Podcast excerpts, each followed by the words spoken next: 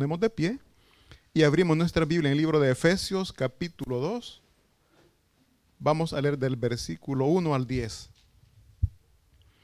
Son diez versículos, mi hermano, en el cual pues Dios nos hace ver y entender de la salvación preciosa que Él nos ha dado, de esa nueva vida que en Él tenemos. Y el tema de este sermón es Vida Nueva en Cristo Jesús. Amén. Leemos la palabra de Dios en el nombre del Padre, del Hijo y del Espíritu Santo. Dice la palabra de Dios así. Él os dio vida a vosotros cuando estabais muertos en vuestros delitos y pecados, en los cuales anduvisteis en otro tiempo, siguiendo la corriente de este mundo, conforme al príncipe de la potestad del aire, el espíritu que ahora opera en los hijos de desobediencia. Entre ellos vivíamos también todos nosotros en otro tiempo, andando en los deseos de nuestra carne, haciendo la voluntad de la carne y de los, de los pensamientos. Y éramos por naturaleza hijos de ira, lo mismo que los demás. Pero Dios, que es rico en misericordia, por su gran amor con que nos amó, aun estando nosotros muertos en pecados, nos dio vida juntamente con Cristo. Por gracia sois salvos. Juntamente con Él nos resucitó y asimismo nos hizo sentar en los lugares celestiales con Cristo Jesús, para mostrar en los siglos venideros las abundantes riquezas de su gracia y en su bondad para con nosotros en Cristo Jesús. Porque por gracia sois salvos por medio de la fe. Y esto no de vosotros, pues es don de Dios. No por obra para que nadie se gloríe, pues somos hechura suya, creados en Cristo Jesús para buenas obras, las cuales Dios preparó de antemano para que anduviéramos en ellas. Oremos. Padre nuestro que estás en los cielos, Señor, venimos delante de usted con un corazón necesitado de usted.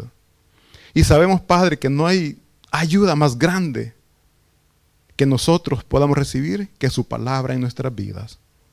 Rogamos, bendito Espíritu Santo de Dios, me ayude a dar este mensaje. Y que también ayude a mis hermanos a recibirlo, Padre. Porque nosotros, Señor, estamos aquí porque queremos agradarle a usted. Queremos que usted cambie nuestras vidas. Queremos que usted nos ayude a ser hijos de obediencia, Señor. Le alabamos y le bendecimos, Padre. Y en este momento damos gracias. En el nombre de Cristo Jesús. Amén y amén. Se pueden sentar, mis hermanos. Como repito, el tema de este estudio es Vida Nueva en Cristo Jesús. Mis hermanos, nosotros, digo nosotros, porque yo sé que la gran mayoría hemos tenido vidas quizás desastrosas, vidas que nos han hecho llorar, una vida que nos, en la cual hemos llorado, hemos sufrido. Pero Cristo Jesús, en su grande amor y misericordia, nos ha sacado de ese estilo de vida. Mis hermanos, la gran mayoría, digo la gran mayoría porque alguien va a decir yo no, pero todos hemos fallado, todos hemos pecado, y el pecado es una separación entre Dios y el hombre. Y lejos de Dios no hay gozo, lejos de Dios no hay felicidad. Aunque el mundo nos engaña con felicidad o con gozo ficticio. Las personas, mis hermanos, cuando no saben qué hacer, cuando tienen problemas, es así como muchas veces caen en los vicios. El hombre, las mujeres también se meten en lo que es el alcoholismo, queriendo escapar a esos problemas, queriendo huir de ese dolor. Pero es mentira. Esa es una ilusión, es un, un gozo pasajero. Porque después de que pase el efecto de esa droga o de ese alcohol, es peor la cosa. Pero en Cristo Jesús encontramos el verdadero gozo. En Cristo Jesús encontramos la verdadera felicidad. Una felicidad que no es pasajera, es una felicidad eterna para la vida terrenal como para la vida futura espiritual. Y es por eso que Cristo Jesús, mis hermanos, nos da vida. Cuando nosotros estábamos muertos en nuestros delitos y pecados, dice la palabra de Dios, nosotros equivocadamente decíamos o decimos, yo recibí a Cristo. No, no ustedes, eso, amén. Nosotros no recibimos a Cristo. Él nos recibe a nosotros como sus hijos. ¿Por qué? Dice la palabra que estamos, estábamos muertos en nuestros delitos y pecados. Un muerto, mi hermano, no siente nada. Un, muerte no, un muerto no tiene conocimiento de nada. Entonces es mentira que un muerto va a buscar vida. No se puede. Vaya usted a un cementerio a hablar con, lo, con, lo, con los muertos. Eh, no, no se puede. Entonces dice la palabra de Dios que nosotros am- amamos a Dios porque Él nos amó primero. Y como Él nos amó primero, nos dio vida nueva. Y cuando nosotros recibimos esa vida nueva, comenzamos a entender, comenzamos a comprender lo que antes no lográbamos entender. ¿Por qué? Porque estábamos muertos espiritualmente. Muchas personas, mis hermanos, cuando usted le habla de Cristo Jesús, no logra entender. No logra entender lo que usted le está diciendo. ¿Por qué? Porque lamentablemente el poder de Dios no ha tocado to- todavía sus vidas. Y por la misericordia de Dios, nosotros ya hemos sido restaurados. O estamos en ese proceso de restauración. Mis hermanos, nosotros tenemos que ser agradecidos con Dios porque Dios ha cambiado nuestras vidas. Dios nos ha sacado de ese mundo de pecado. Dice la palabra de Dios que en el mundo estamos, pero no somos más de este mundo. Vivimos aquí, pero ya no pertenecemos a este mundo. Por lo tanto, podemos estar cerca, mezclados con personas que están pecando, pero ya nuestra sensibilidad a la palabra de Dios nos está diciendo, ya no perteneces a este mundo. No es que nos podemos aislar, ¿por qué? Porque en el trabajo no nos vamos a encontrar siempre con personas cristianas. Y no por eso vamos a dejar el trabajo. Donde nos movemos, en el área del ambiente que nos movemos, nos vamos a encontrar con personas no cristianas. Pero, ¿cuál es el mandato que Cristo Jesús nos da? Compartir las buenas nuevas. Por la misericordia de Dios, Dios le puede dar vida a estas personas que aún están muertas espiritualmente. Y para eso Dios le ha puesto en ese lugar. Para eso Dios le ha buscado. Pero nosotros muchas veces ponemos resistencia a lo que Dios nos está pidiendo. Usted en su corazón, yo sé que siente algo que Dios le está diciendo que haga y usted, su inseguridad, su temor, no le permite hablar, compartir la preciosa palabra de Dios. Siempre hemos dicho, mis hermanos, no es que vamos a conocer la Biblia de pasta a pasta, como se dice, pero lo poquito que usted conoce, compártalo. Esa palabra, ese poquito que usted conoce, Dios lo va a usar para transformar la vida de otra persona, para darle vida a esa persona que aún no ha encontrado esa vida espiritual y que Dios le quiere dar vida porque Él vino a morir por todos. Dice, para todo aquel que en Él cree. Mis hermanos, Cristo Jesús a todos nos ama. Lamentablemente, nuestra humanidad, nuestro deseo de pecado, no nos permite escuchar y recibir la palabra de Dios. Porque podemos estar oyendo la palabra de Dios, pero la pregunta es, ¿la recibimos, mis hermanos? ¿Recibimos esa preciosa palabra de Dios que nos está diciendo, esto no lo hagas? ¿O rechazamos esa palabra? En tanto. Porque podemos estar en la iglesia, y aquí todos nos comportamos bien, pero en el trabajo, en nuestro diario vivir, ¿cómo nos comportamos? ¿Estamos aceptando, estamos recibiendo la palabra de Dios o con nuestros hechos la estamos rechazando? Lamentablemente, a través de nuestras acciones, a través de nuestras actitudes, estamos haciendo lo contrario de lo que Dios nos manda hacer. En lugar de atraer personas, las estamos alejando. Para ser como el hermano Noel, mejor no voy a la iglesia. Se escuchan comentarios así. Entonces yo estoy sirviendo de tropiezo para personas a las cuales Dios le quiere dar vida. Y nosotros no estamos llamados para alejar, estamos llamados para atraer, para compartir el mensaje de salvación, pero no solo con nuestra boca, sino con nuestros hechos, con nuestras acciones, con nuestras actitudes. Entonces, mis hermanos, Dios nos ha dado vida, nos ha sacado de esa muerte espiritual, nos ha sacado de ese mundo de pecado en el que antes vivíamos. Oigan bien, en el que antes vivíamos, porque ahora ya no estamos más para vivir en ese tipo de vida, en ese estilo de vida que antes estábamos llevando. Y si estamos llevando ese estilo de vida, preguntémonos si verdaderamente Cristo Jesús ha tocado nuestros corazones. Dice la palabra de Dios, porque somos humanos, mis hermanos, y vamos a pecar.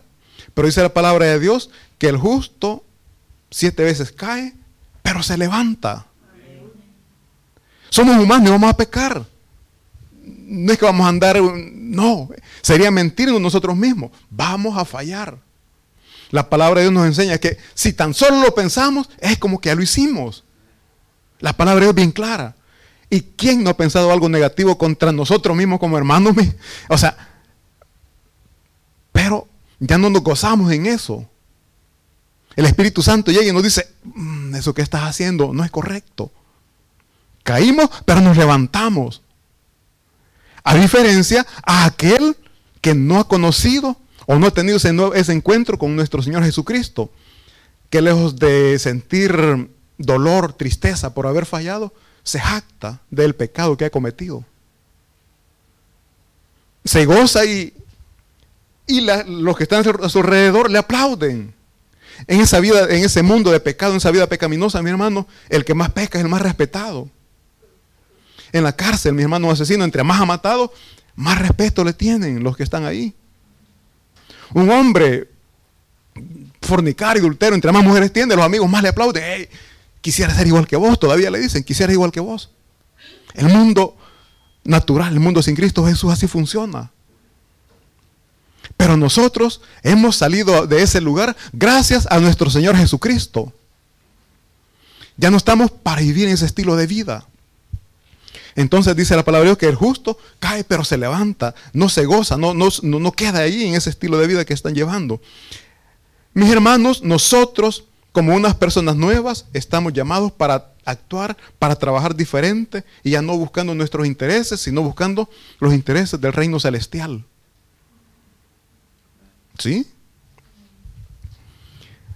Fíjense que lo que les decía, que una persona entre más pecadores, los que están a su alrededor le admiran y hasta le aplauden. Esas personas muchas veces vienen a la iglesia y quieren traer, quieren meter ese estilo de vida. Y no solo en la actualidad, en el pasado se estaban dando cosas inmorales que el apóstol Pablo repudiaba. Y para eso le pido por favor que leamos primera de Corintios, capítulo cinco. Vamos a leer del versículo cinco en adelante. primera de Corintios, capítulo cinco, versículo cinco. Aquí el apóstol Pablo, mi hermano, le está escribiendo a la iglesia de Corinto, reprendiendo por lo que en ese lugar se está dando. Y que lo, lo están permitiendo prácticamente. Vamos a ver lo que dice la palabra de Dios. Dice así.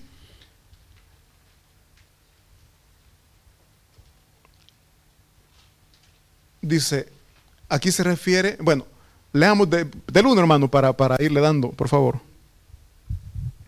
Versículo, capítulo cinco, versículo uno dice, oigan bien, dice, de cierto se oye que hay entre vosotros fornicación, y tal fornicación cual ni aún se nombra entre los gentiles, tanto que alguno, oigan, tanto que alguno tiene a la mujer de su padre. El versículo dos dice, y vosotros estáis envanecidos, ¿no debierais más bien haberos lamentado para que fuese quitado de en medio de vosotros el que cometió tal acción? Ciertamente yo, como ausente en cuerpo, pero presente en espíritu, ya como presente he juzgado al que tal cosa ha hecho. Versículo cuatro dice, oigan bien, en el nombre de nuestro Señor Jesucristo, reunidos vosotros y mi espíritu, con el poder de nuestro Señor Jesucristo, el tal sea entregado a Satanás para destrucción de la carne, a fin de que el espíritu sea salvo en el día del Señor Jesús.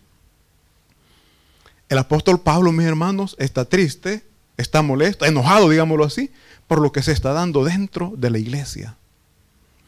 La palabra de Dios, mis hermanos, eh, por favor, eh, Levíticos, capítulo dieciocho, versículos del seis al ocho. Vamos a ver, la palabra de Dios había ya estipulado que este tipo de pecado mandaba o destruía o, o dañaba el cuerpo de Cristo, el, el pueblo de Dios. Dice Levíticos dieciocho, Levíticos dieciocho, vamos a comenzar a leer del versículo seis.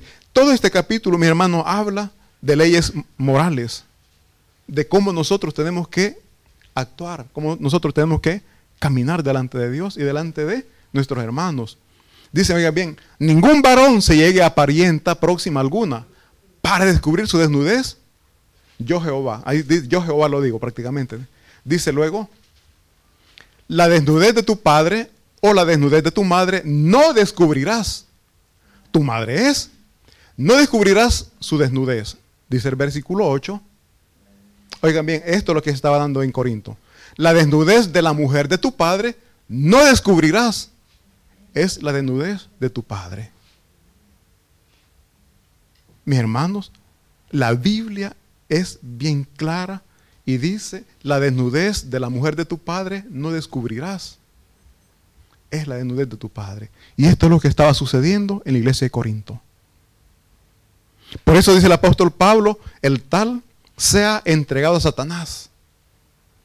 Si ya conoce la palabra de Dios, si ya conoce el mandato que Dios ha dejado, ¿qué pretende? ¿Puede lograr los beneficios? ¿Puede lograr la promesa de Dios si está haciendo lo contrario? Dese usted la respuesta.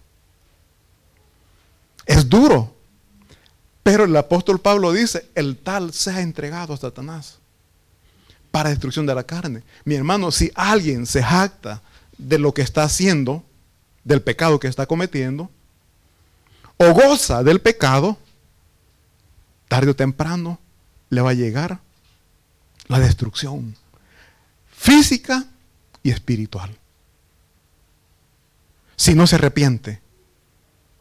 Oigan bien, si no se arrepiente, pero si se arrepiente de ese pecado que ha cometido o que está cometiendo, grande es Dios en amor y misericordia, que lo saque de allí y le da una nueva vida. Dios es grande en amor y misericordia, que nos da esa oportunidad de arrepentirnos. No es como nosotros los humanos, que si alguien nos falló, ya no, no le perdonamos y... No, mi hermano, Dios no es así. Dios es grande en amor y misericordia y nos perdona. ¿Pero qué es lo que pide? Arrepentimiento de pecado. Que salgamos de ese estilo de vida. Dice la palabra de Dios también en Apocalipsis veintiuno ocho. Por favor, Apocalipsis veintiuno ocho.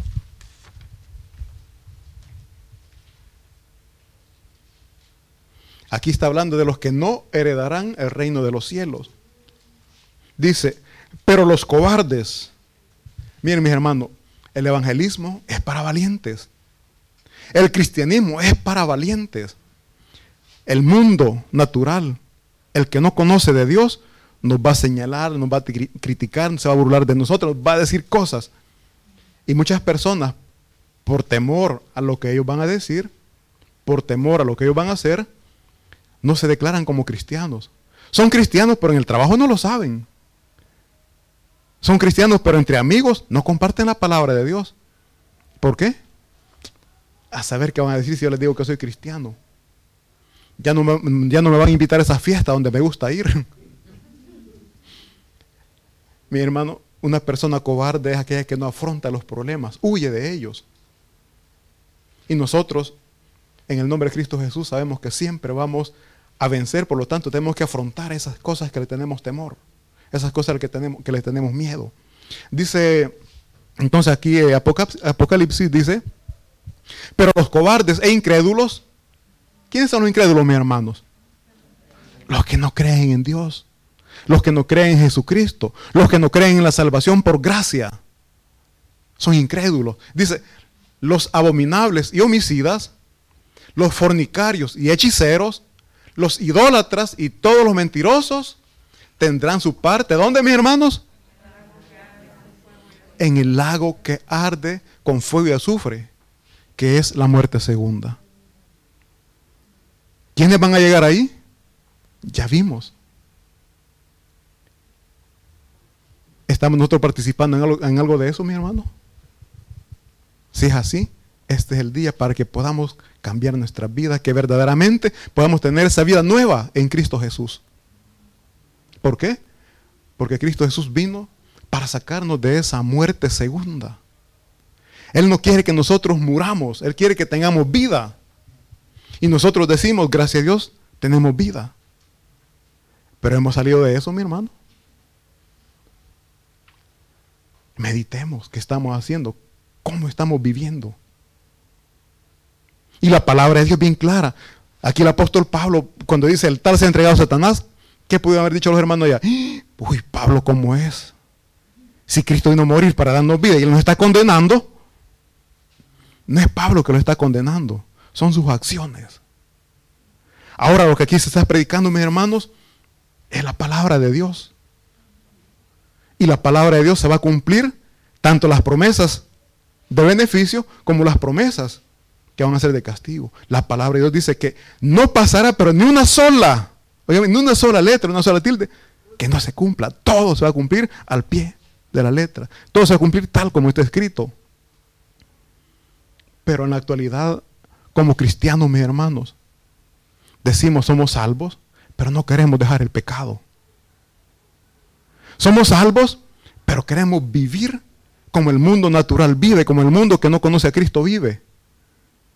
Y es más condenable porque nosotros no lo hacemos por ignorancia. El mundo ignora la palabra de Dios, desconoce las promesas de Dios, pero nosotros no lo desconocemos. Y es allí donde después dice la palabra de Dios que viene el... Sabemos que es el crujir de dientes, mi hermano. O sea, meditemos lo que viene después. ¿Por qué? Por haber rechazado la preciosa palabra de Dios. Por haber rechazado ese mensaje de salvación, mensaje de vida eterna. Entonces, ya vimos, mis hermanos, lo que se va a obtener a través de la desobediencia. Pero, mis hermanos, cuando nosotros recibimos esa palabra con gozo y luchamos por obedecerla, porque repito, es una lucha, nuestra carne no quiere morir. Nuestra carne no quiere morir y va a estar siempre luchando contra, contra nuestro espíritu. Lo que nuestro espíritu quiere, la carne no lo quiere. Nuestro espíritu nos llama a la oración, la carne quiere dormir. Nuestro espíritu nos está pidiendo venir a la iglesia, la carne nos está pidiendo que vayamos. Bueno, hoy no puede, en tiempo de frío no se va al parque, ¿verdad? A los centros comerciales, vamos a dar un voltín. Están las ofertas. Mis hermanos, repito, lo que el espíritu busca, lo que el espíritu anhela, la carne lo rechaza. Pero nosotros, como hijos de Dios, con una vida nueva que tenemos gracias a nuestro Señor Jesucristo, tenemos que luchar y vencer los deseos de la carne. Vencer esos pensamientos negativos que llegan a, nuestras, a nuestro ser. ¿Por qué? Porque nosotros, mis hermanos, en Cristo Jesús, repito, somos más que vencedores y la carne, nuestra carne no nos va a vencer. Nuestro espíritu tiene que vencer nuestra carne. Pero la pregunta es, ¿qué estamos alimentando más? ¿Nuestro espíritu o nuestra carne? La oración, la lectura bíblica, escuchar palabra de Dios, alimenta nuestro espíritu. Lo fortalece. Pero si estamos escuchando, ¿qué? Chambres, música del mundo, estamos escuchando cosas que no nos edifican, estamos fortaleciendo nuestra carne. Y en esa lucha, quien va a vencer va a ser aquello que le estamos dando más alimento. La vez pasada les explicaba, está la carne, el alma y el espíritu. El alma decíamos que es donde se almacenan nuestros sentimientos, nuestros pensamientos, nuestra voluntad, nuestros deseos. Pero si mi espíritu se apega más a mi alma, mi alma va a estar más apegada, más fortalecida y va a hacer lo que Dios manda. Pero si no estoy alimentando mi espíritu, estoy alimentando más mi carne, mi carne va a estar apegada más a mi alma y mi alma va a estar siempre deseando y anhelando las cosas terrenales. Y es por eso que día tras día cometemos los mismos pecados. ¿Por qué? Porque estamos fortaleciendo más la carne que el espíritu. Repito, lo carnal va en contra de lo espiritual. Tengamos presente eso. El apóstol Pablo decía, lo que no quiero hacer, eso hago. ¿Y qué es lo que el apóstol no quería hacer? Pecado. El, el apóstol Pablo pecaba. Sí, mi hermano, si era humano también. Se enojaba como nosotros nos enojamos. Pero ¿qué dice la palabra de Dios? Tenemos que luchar contra nosotros mismos. Tenemos que vencer ese gigante que habita en nosotros. Esos momentos de ira, esos momentos de enojo, los podemos vencer con el Espíritu Santo de Dios que nos da ese poder. Yo no me canso de decir, gigante, David derribó un gigante llamado Goliat. Todos tenemos un gigante y está dentro de nosotros. ¿Qué tan gigante es el orgullo que tenemos, mis hermanos? La vanagloria. Yo lo puedo todo. Yo lo sé todo. Son gigantes que tenemos que derribar. ¿Por qué? Porque Cristo Jesús nos manda a ser humildes y a poner ante todo a Dios. Pero nosotros, sí, sí, yo puedo. Sí, siempre va el yo, el yo, el egocentrismo. Tiene que, tenemos que ser cristocentrismo. Tiene que ser Cristo el centro de todo, mis hermanos. Entonces dice acá que el apóstol Pablo, mis hermanos, al apóstol Pablo le llegó esta noticia del incesto que se estaba dando acá en la iglesia de Corinto. Y le dice, vosotros estáis envanecidos. ¿Qué es alguien vanidoso, mi hermano? ¿Una persona vanidosa cómo es? Una persona, la vanagloria, eh, van, eh, vanidosa es como vanagloria. Dicen que las mujeres, pero también los hombres, ya estamos llegando a ese punto, en el espejo, ¿verdad? La vanidad. Ah, este, esto aquí está, está feo, ¿no? Ah, tengo cabello blanco, me voy a pintar, me lo voy a pintar. Ya no, no, no, no. Es vanidad. Mis hermanos, decimos que la vanidad es una vanagloria. Y aquí dice la iglesia, bueno, volvamos por favor a, a Corinto, a, a primero Corintios, sí, primero Corintios.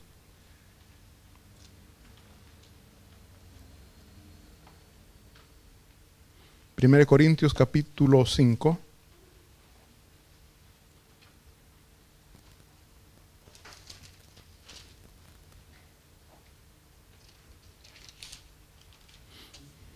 Dice, versículo dos dice, está hablando, ya leíamos, mi hermano, del, del caso de incesto, del caso inmoral que ahí se está dando, y dice el versículo dos, y vosotros estáis envanecidos. En usted, o sea, dice, vosotros estáis envanecidos. No debierais, no debierais más bien lamentarlo y haberlo quitado de en medio de vosotros, el que cometió tal acción. ¿Por qué mis hermanos creen que estaban ellos envanecidos o sentían orgullosos de que eso, no de lo que estaba sucediendo, de la persona que estaba ahí? Posiblemente era una persona de renombre, una persona quizás de la alta sociedad. Como que alguien iba aquí de dinero, ¿no? Y sepamos que está llevando una vida panda, drogo, alcohólico. Pero como es don fulano, no le decimos nada, ¿verdad? Eso estaba su- sucediendo aquí. La sociedad, la iglesia, cae en ese juego. Si es don fulano, no le decimos nada. No, mis hermanos, la palabra de Dios es para todos por igual. Delante de Dios no hay nadie grande ni nadie pequeño. Delante de Dios todos somos iguales. El pecado, mis hermanos, sea rico, sea pobre, el pecado destruye. Y lo que Dios quiere es sacarnos de esa destrucción. Pero para sacarnos de esa destrucción, tiene que llegar la medicina. Y la medicina es la palabra de Dios. Si alguien está enfermo, mi hermano, y tiene que ser inyectado, esa inyección va a doler, pero le va a sanar. Así es la palabra de Dios. Al momento que la palabra está llegando del corazón, cuando llego, mejor me voy, ya no vengo más. Dios está sanando. Dios está curando esa enfermedad. Es necesario que la medicina llegue, si no, vamos a continuar igual y vamos a seguir engañados. Soy salvo porque Cristo me salvó. ¿Pero de qué nos salvó si seguimos en el pecado? ¿De qué me salvó si sigo siendo mentiroso? ¿De qué me salvó si sigo siendo chismoso? ¿Qué es lo, lo más común que se puede dar? Póngale usted. No puedo decir Dios me salvó si sigo ahí todavía. Y si sigo ahí, mis hermanos, es mentira que vamos a llegar al reino de los cielos. Ya leímos lo que dice Apocalipsis. Los tales no heredarán el reino de los cielos. La palabra de Dios, mis hermanos, se hizo para liberar al que está preso en el pecado, al que está cautivo en el pecado. Dios, a través de la muerte de nuestro Señor Jesucristo, ya abrió la puerta de la cárcel. La pregunta es, ¿usted quiere salir de allí o quiere estar en la cárcel? ¿Ya salió o quiere estar aún en el pecado? Le repito, Dios ya abrió la puerta. La pregunta es, ¿queremos salir de allí? ¿O nos sentimos cómodos? ¿Nos sentimos bien? Una persona, mis hermanos, que está en los vicios de alcohol, droga o cualquier vicio, sabe que se está dañando, pero no puede o no quiere dejar ese vicio. Ese es el pecado. Sabe que le está dañando, pero no lo quiere dejar. Sabe que le va a destruir a usted o a su familia, pero no lo quiere dejar. ¿Por qué? Porque nos hace falta recibir esa vida nueva que Cristo Jesús nos quiere dar. Una vida nueva en la cual nosotros vamos a vivir llenos de gozo. Por favor, leamos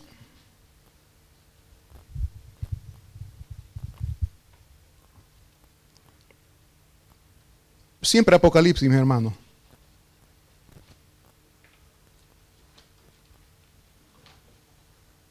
Capítulo catorce.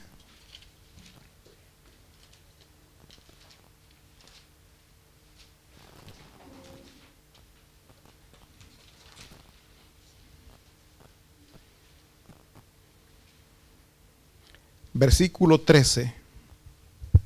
Apocalipsis, capítulo catorce, versículo trece dice: y oí una voz que me decía desde el cielo, escribe, bienaventurado de aquí en adelante los muertos que mueren en el Señor. Bienaventurado, mis hermanos, es gozo completo, no le falta nada, un gozo total. Dice, bienaventurados de, de aquí en adelante los, los muertos que mueren en el Señor. Sí, dice el Espíritu, descansarán de sus trabajos porque sus obras con ellos siguen. ¿Quién no quiere vivir gozoso, mis hermanos? Pero un gozo verdadero, un gozo permanente, no momentáneo. Todos queremos eso. Y lo vamos a obtener a través de escuchar y recibir esa vida nueva que Cristo Jesús nos está dando. Yo repito, mis hermanos, yo sé que no es fácil. No es fácil porque la carne muchas veces nos domina. Pero no hay lucha, oigan bien, no hay lucha que Dios haya hecho y que no la haya vencido. Y si Dios está con usted, Dios está luchando a su favor. Por lo tanto, usted va a vencer esas tentaciones que llegan a su vida. Esas tentaciones que llegan, usted las va a vencer porque Cristo Jesús le da el poder, le da la capacidad para decir no. A lo que antes usted amaba, hoy lo tiene que rechazar. ¿Por qué? Dice la palabra de Dios que las cosas viejas pasaron. Hoy todas son hechas nuevas. Lo que usted antes amaba, hoy lo tiene que rechazar. Y lo que usted no conocía, hoy usted lo tiene que amar. Porque sabe que a través de la oración y la lectura bíblica, usted está creándose una nueva vida. O está recibiendo esa nueva vida que Cristo Jesús le está dando. Mis hermanos, nosotros decíamos que tenemos una nueva vida y que esa nueva vida tiene que ser de completo gozo. Tenemos vida nueva por medio de la fe puesta en nuestro Señor Jesucristo. Es por la fe. ¿Y qué es la fe, mis hermanos? La fe es confianza, la fe es seguridad, la fe es certeza de lo que usted está esperando, pero usted sabe que Cristo Jesús lo va a hacer.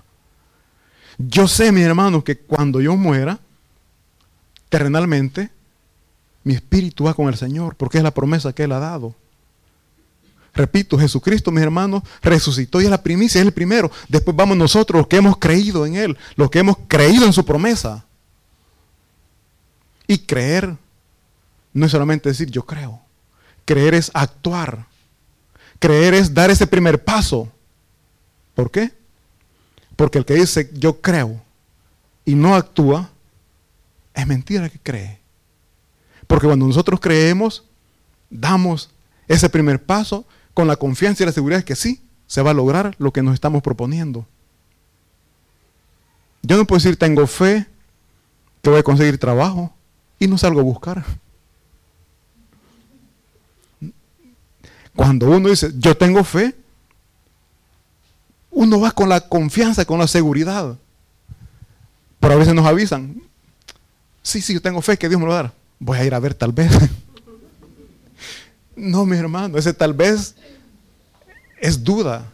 Esa, ese tal vez es desconfianza. Y dice la palabra de Dios que sin fe es imposible agradar a Dios. Entonces, mi hermano, nosotros tenemos una nueva vida por medio de la fe puesta en nuestro Señor Jesucristo. Dios nos da vida nueva, Dios nos da gracia y por esa preciosa gracia nos concede fe. La fe no es algo propio, la fe es algo que Dios nos da. Y para eso le pido, por favor, volvamos al libro de Efesios. Efesios capítulo dos.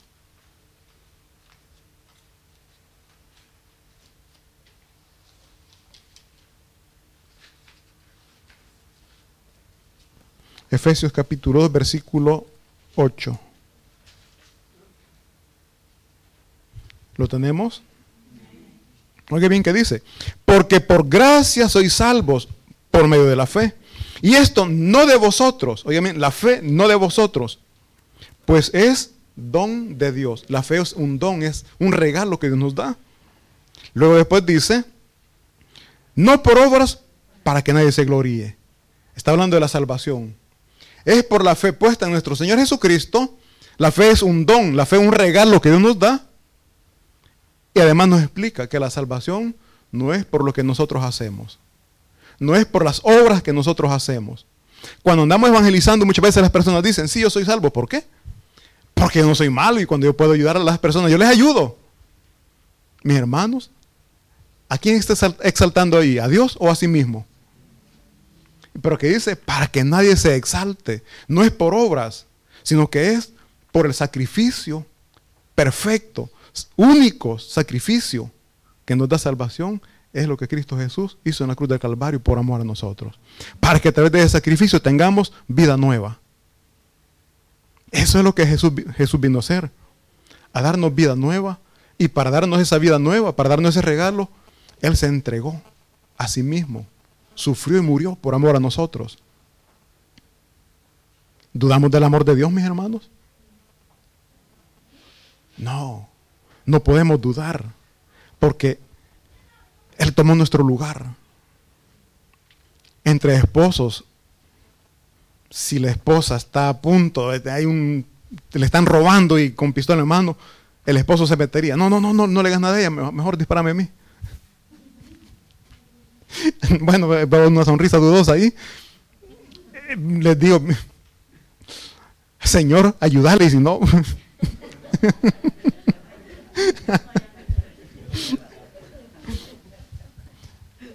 Pero cuando hay amor, lo que menos se piensa es en lo que yo voy a sufrir, porque por amor uno da todo para que el ser amado esté bien. Eso es lo que Cristo Jesús vino a hacer. Se entregó a sí mismo, sufrió, nuestro castigo cayó sobre Él para que nosotros fuéramos liberados de esa condenación eterna. ¿Qué más podemos pedir? Y estamos llorando porque no tenemos lo terrenal, ¿verdad? Ay, que me faltan los zapatos. Ay, Dios, es que no veo tu mano, no, no veo tu respuesta. Mis hermanos, solamente espere. Lo que usted está pidiendo, Dios se lo va a dar para su tiempo. Si dio su vida por amor a nosotros, un par de zapatos, ¿qué le cuesta? Simplemente nos está probando cuánta fe y confianza nosotros tenemos en Él. Sencillamente, quiere ver cuánto nosotros somos conforme a vivir como Él nos está permitiendo que estemos. Job, un hombre millonario, tenía riquezas y fue sometido a prueba. Se le quitó todo lo que tenía. Murieron sus hijos. Él se enfermó a tal punto que a la esposa todavía le dijo: maldecí a Dios y moriste. Ya no te quiero cuidar, mejor moriste, en pocas palabras, ¿no? Porque cuando en la pareja hay alguien que está enfermo, ¿quién le toca cuidarlo? A la pareja. Y quizás ella estaba ya cansada, ¿no? Ella no, ya no aguanto más, mejor maldecí a Dios y moriste. O sea, fueron las palabras de ella. Pero Job no cayó en pecado, se mantuvo, no blasfemó. Y nosotros, mis hermanos, repito, por un pantalón que no podemos comprar, ¿verdad? Ay, Señor, que tu mano poderosa yo no la veo. No veo esa bendición que te estoy pidiendo. Mis hermanos, por favor, ya no pensemos así. Ya no pensemos como el mundo natural piensa. Valoremos lo que Cristo ha hecho por nosotros. Respetemos y amemos lo que Dios ha hecho por nosotros. ¿Por qué? Porque Cristo Jesús ha dado todo por nosotros. Para que nosotros tengamos salvación, para que nosotros tengamos vida eterna, para que nosotros podamos recibir esa vida celestial. Dice la palabra de Dios que nosotros somos salvos por gracia y que Él ya nos ve sentados en los lugares celestiales. Lo que para nosotros es futuro, para Dios ya es presente o es pasado, porque Dios no se somete al tiempo. Nosotros humanos tenemos pasado, presente y futuro. Dios está fuera del tiempo y para Dios todo, o sea, todo lo está viendo como presente. Entonces lo que usted, oigan bien, lo que usted ha recibido en el nombre de Cristo Jesús, ese cuerpo ya transformado, ya Dios se lo está viendo, sentado en sus lugares celestiales. ¿No es algo maravilloso, mi hermano? Pero la pregunta es, ¿lo crees, mi hermano? ¿Lo crees? Recordemos que es por fe. Cristo Jesús ya nos ve en sus lugares celestiales. Ya nos ve viviendo en ese lugar, esa dice la palabra de Dios, tierra nueva, cielo nuevo. Dios ya nos ve allí. ¿Y usted dónde se ve? Ese es el detalle, que no creemos. Y recordemos, sin fe es imposible agradar a Dios. Entonces, la palabra de Dios dice que Él ya nos ve sentados en esos lugares celestiales. Así como Jesucristo está sentado, nosotros seremos sentados ahí. Pero recordemos que para tener y gozar esa nueva vida, tenemos que dejar lo que la palabra de Dios nos manda. Sencillamente. No quiero mentir, no lo quiero decir, hermano. Si usted es firme aquí en la casa de Dios, usted ya es salvo. Yo no ando detrás de ustedes.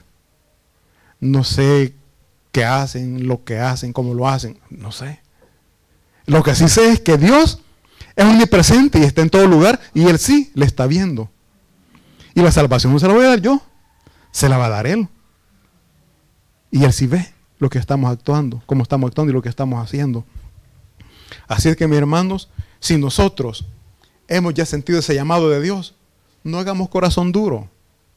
Digámosle: Señor, perdóname porque te he fallado, pero dame esa fuerza para luchar, para pelear contra esos deseos carnales que aún me vienen, porque sé que contigo yo soy más que vencedor.